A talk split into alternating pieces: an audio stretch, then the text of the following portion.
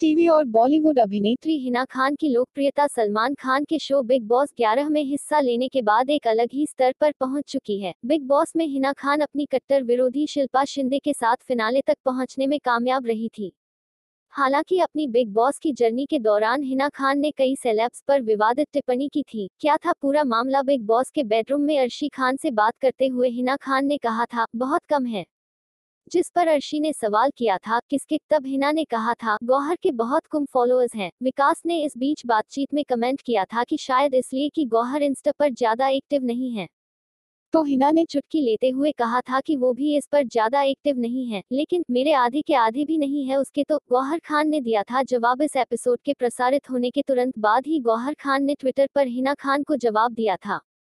गौहर ने लिखा था, अच्छाई और तमीज तो सीखी नहीं मैं करना सीखा होता तो आज झूठे घमंड में आके कही गई बात पर लोग इतना हँसते नहीं। लो अल्लाह सबको तार की दे, अमीन, घमंड ने आज तक किसी का कुछ भला नहीं किया। साक्षी तवर आप बहुत खूबसूरत हैं।